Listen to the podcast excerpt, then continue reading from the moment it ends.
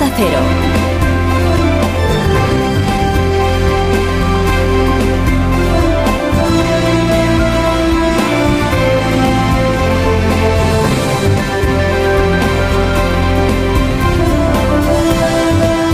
¿Cómo están? Bienvenidos a una nueva mañana de radio. Estamos estrenando el 17 de marzo del año 2023, víspera del fin de semana fallero, esperando ya el fuego purificador que nos conduce a la primavera de este año 2023.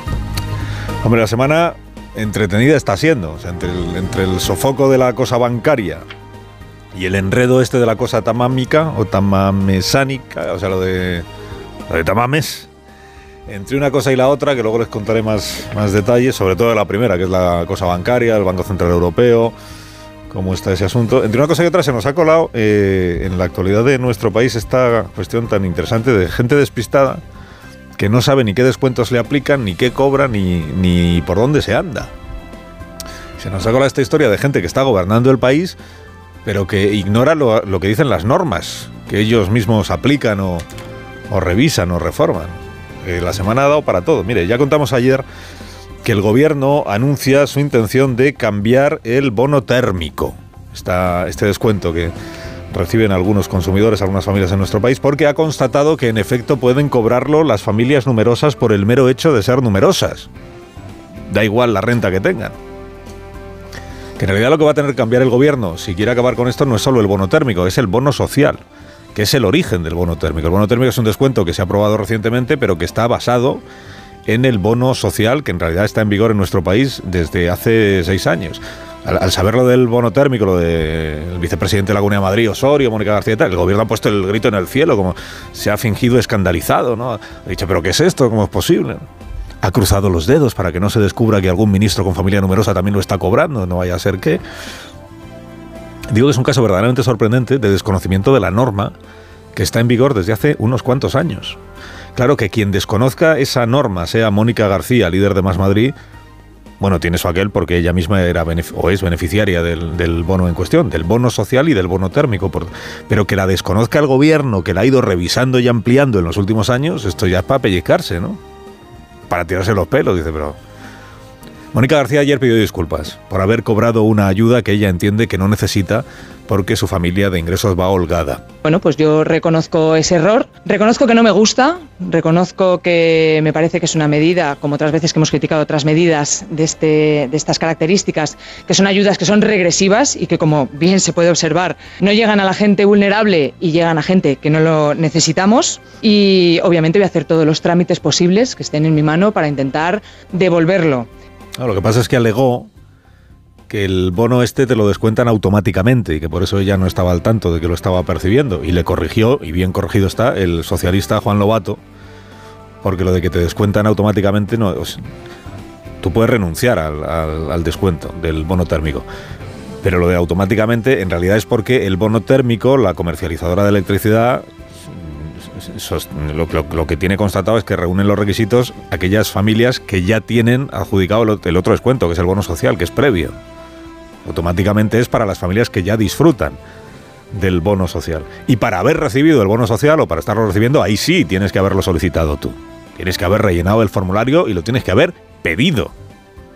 O sea que en cuanto Mónica García haga otra indagación doméstica, va a descubrir que en algún momento de los últimos años su familia solicitó expresamente el bono social por ser familia numerosa y aún yendo desahogados de ingresos. ¿Por qué? Pues porque todas las familias numerosas de España a efectos eléctricos están consideradas familias vulnerables. No ahora, por la crisis de Ucrania. Esto viene de la crisis anterior, de aquellos tiempos en los que tanto se hablaba en el debate público español, a diferencia de hoy, de la pobreza energética. Año 2017. Gobernando Rajoy se estableció el bono social, descuento en la tarifa eléctrica para consumidores vulnerables. Y desde entonces, en ese decreto, está establecido que consumidor vulnerable es, entre otros, el que esté en posesión de un título de familia numerosa. Y también los que no superen un determinado umbral de renta, sí. Pero el solo hecho de tener título de familia numerosa te convierte en consumidor vulnerable a efectos de la electricidad, a efectos del, bono social. Desde 2017 El gobierno actual modificó este decreto por última vez hace un año. Tocó otras cosas, los umbrales de renta, metió lo del ingreso mínimo vital, pero lo de las familias numerosas ya estaba ahí y no lo tocó. Y ahora reacciona como si nunca hubiera leído lo que pone ahí. Salen en tromba las ministras Rivera, Rodríguez, Calviño, María Jesús Montero a dolerse de que familias numerosas como los Osorio o los Mónica García sean beneficiarias del bono social y de su añadido posterior, que es el bono térmico. Para nada estaba pensado que los beneficiarios de esa medida pudieran ser personas con el patrimonio que hemos conocido y por tanto vamos a proceder a modificar la norma. Seis años en vigor. La norma que dice que las familias numerosas son familias consumidoras vulnerables a estos efectos. Pero ahora dice la ministra de Hacienda que esto es un efecto indeseado, de, que no estaba pensado para esto. Y Mónica García dice que quiere devolverlo. Claro, habrá que preguntar, ¿pero quiere devolver solo el bono térmico, que es esta última parte, o quiere devolver todo lo, anterior, que es el bono social, que es otro descuento? ¿Y desde hace cuántos años quiere devolver lo que ha, lo que ha dejado de pagar? Bueno, es un debate bien interesante, sobre todo en vísperas electorales, entiéndame. ¿Por qué? Porque Más Madrid, por ejemplo, eh, predica que las ayudas sociales deben estar vinculadas al nivel de renta, deben estar vinculadas siempre, se entiende, al nivel de renta.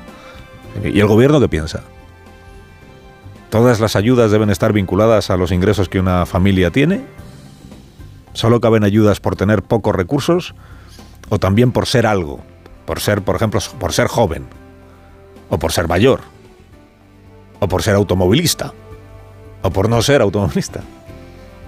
Es partidario el gobierno de revisar todas las ayudas a las que pueden acogerse las familias numerosas, por ejemplo, que tampoco son tantas, pero y restringir todas esas ayudas solo para las familias numerosas que tengan un determinado nivel de renta? ¿Es el camino que está abriendo? Claro, es el gobierno que aprobó el bono joven.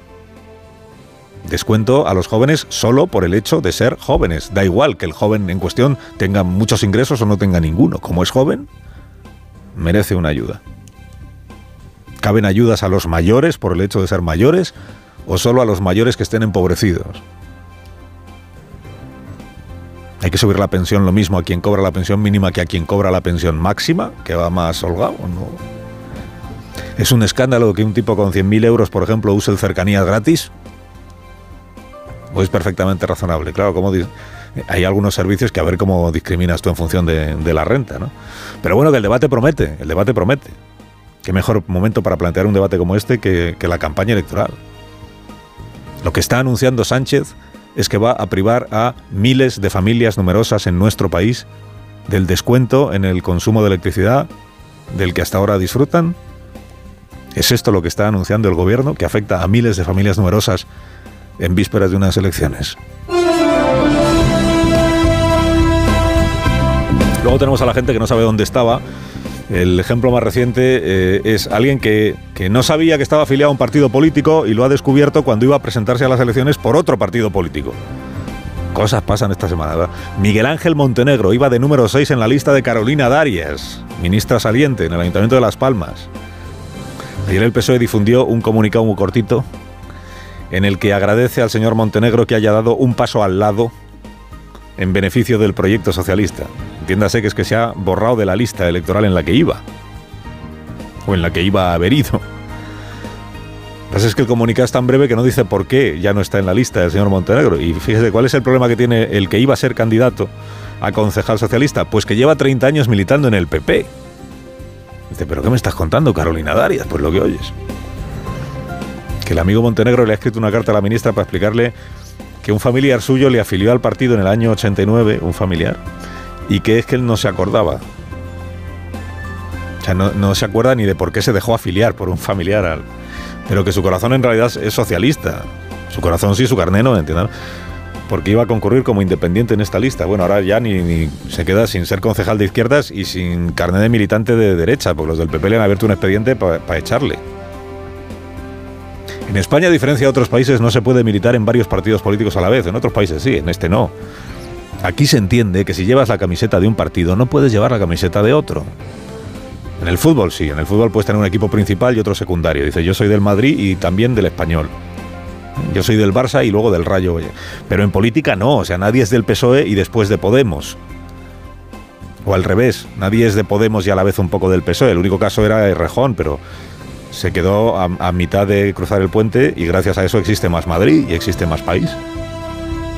Más país es lo que Ramón Tamames llamaría más nación de naciones. ¿no? ¿Por qué? Porque Tamames es quien se ha destapado como lo más transversal del Parlamento al que no pertenece.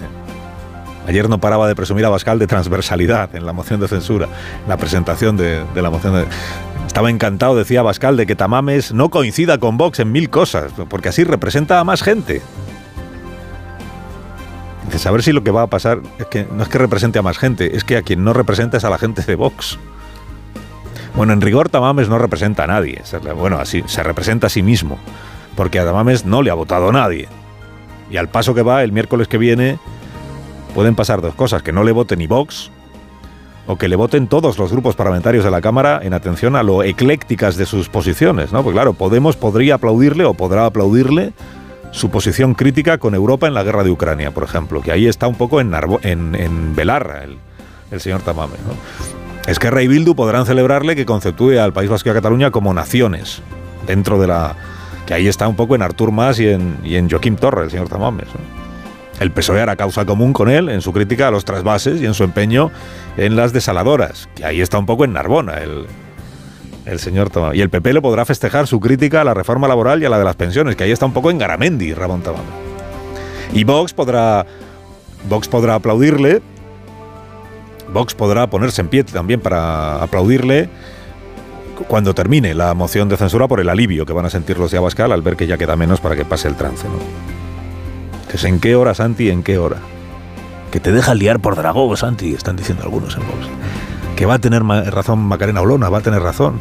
Santi, que al final eres un títere. Carlos Alsina, en Onda Cero.